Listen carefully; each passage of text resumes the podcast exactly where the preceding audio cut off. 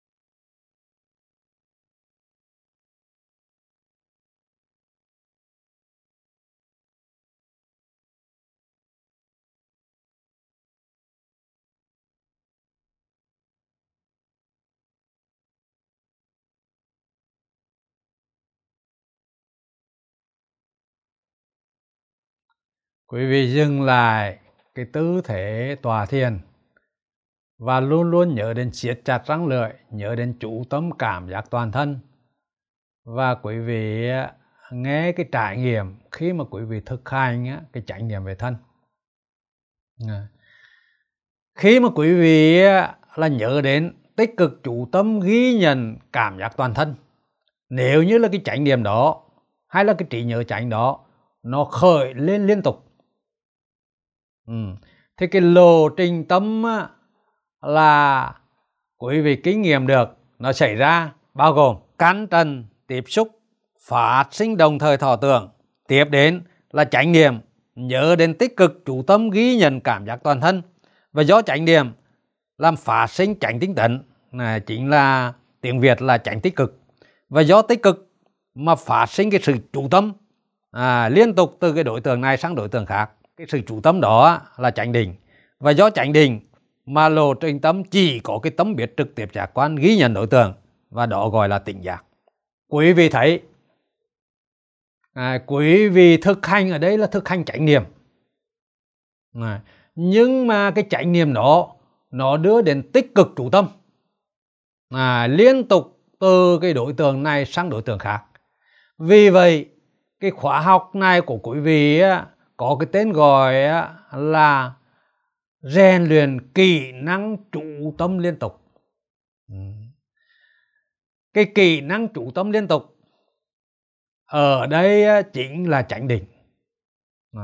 Và quý vị thấy rằng là à, là là là cái kỹ cái kỹ năng chủ tâm liên tục là một cái kỹ năng rất là quan trọng trong cái cuộc sống này.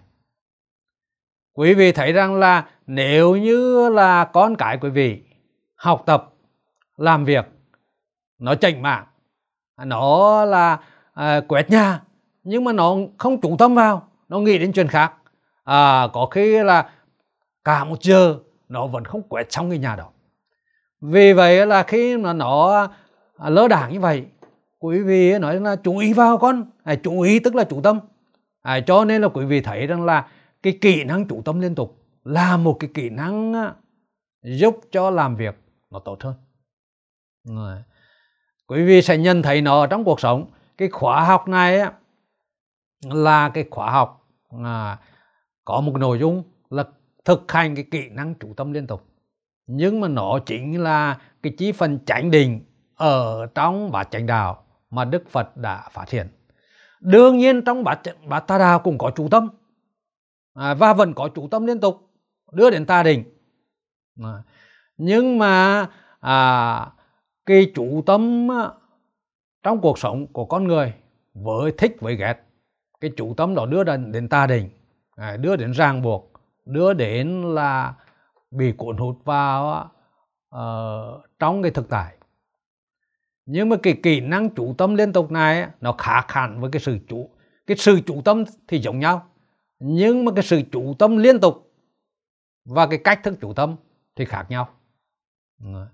Và quý vị thấy, nhờ chủ tâm liên tục, cho nên lộ trình tâm là dừng lại cái tâm biết trực tiếp giác quan, ghi nhận đối tượng, gọi là tỉnh giác.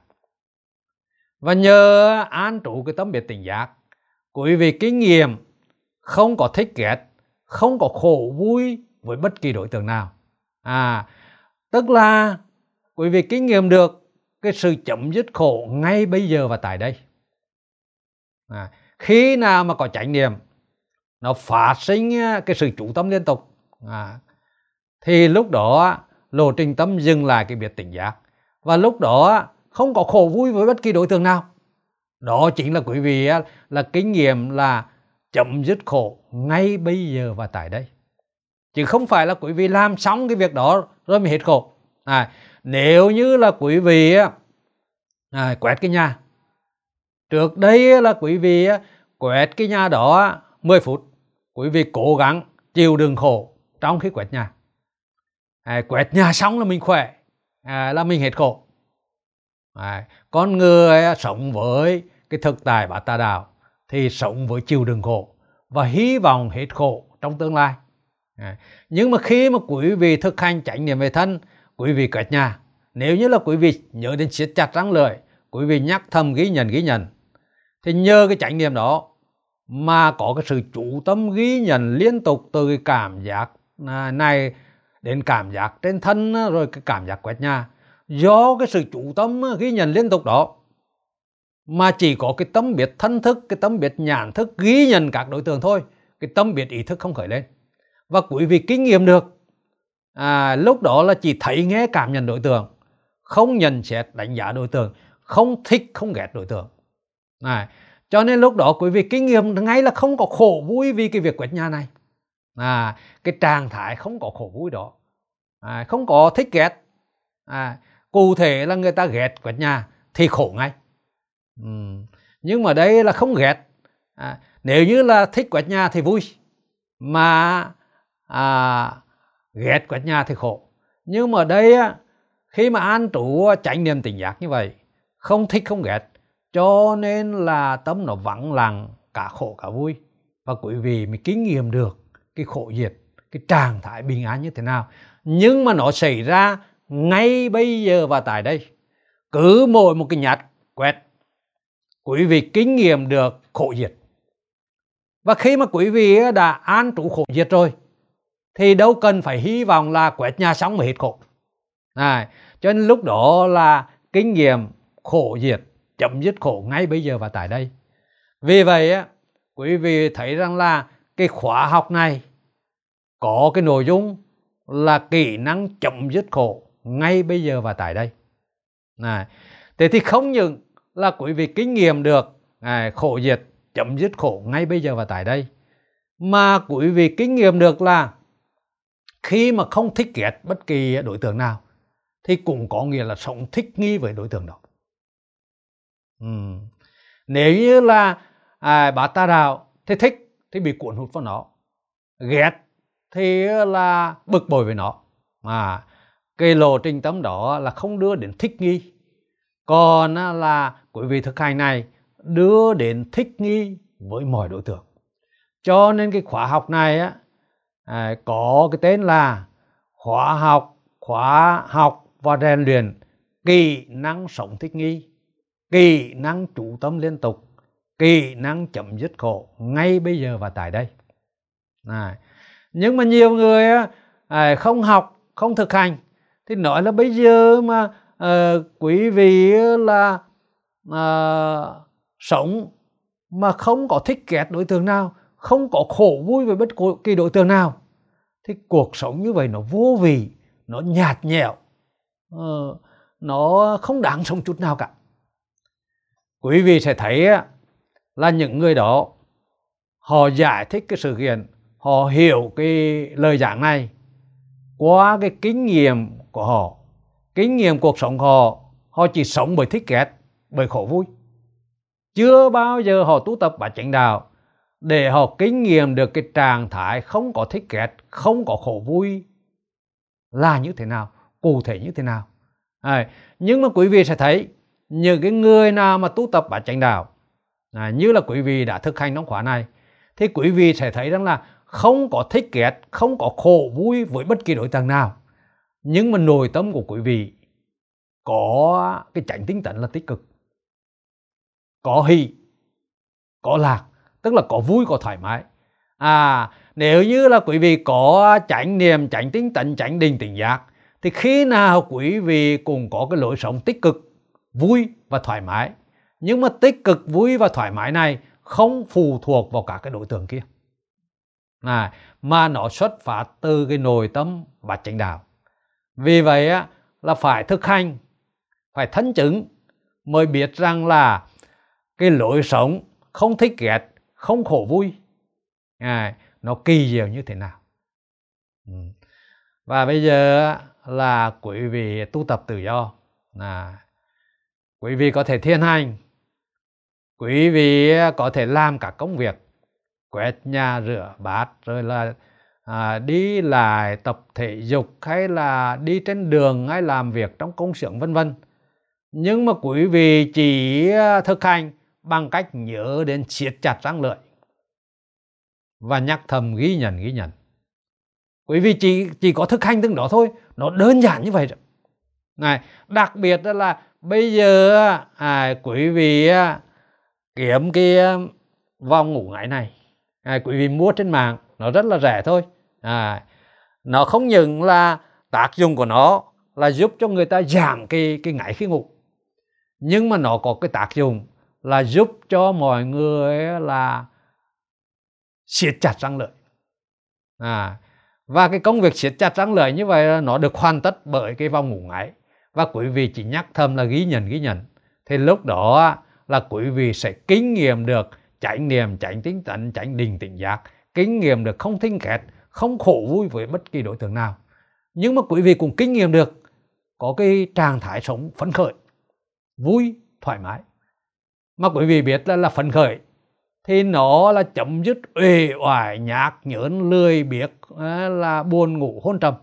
À, thế quý vị có trải nghiệm có chứng nghiệm khi mà tu tập bát chánh đạo quý vị sẽ không còn phát biểu rằng là sống mà không thích ghét không khổ vui với đối tượng nào đối tượng nào nó vô vì nó nhạt nhẽo. À, quý vị mới biết rằng là cái hiểu biết như vậy là sai với sự, cái sự thật. Ừ bây giờ quý vị à, tu tập tự do.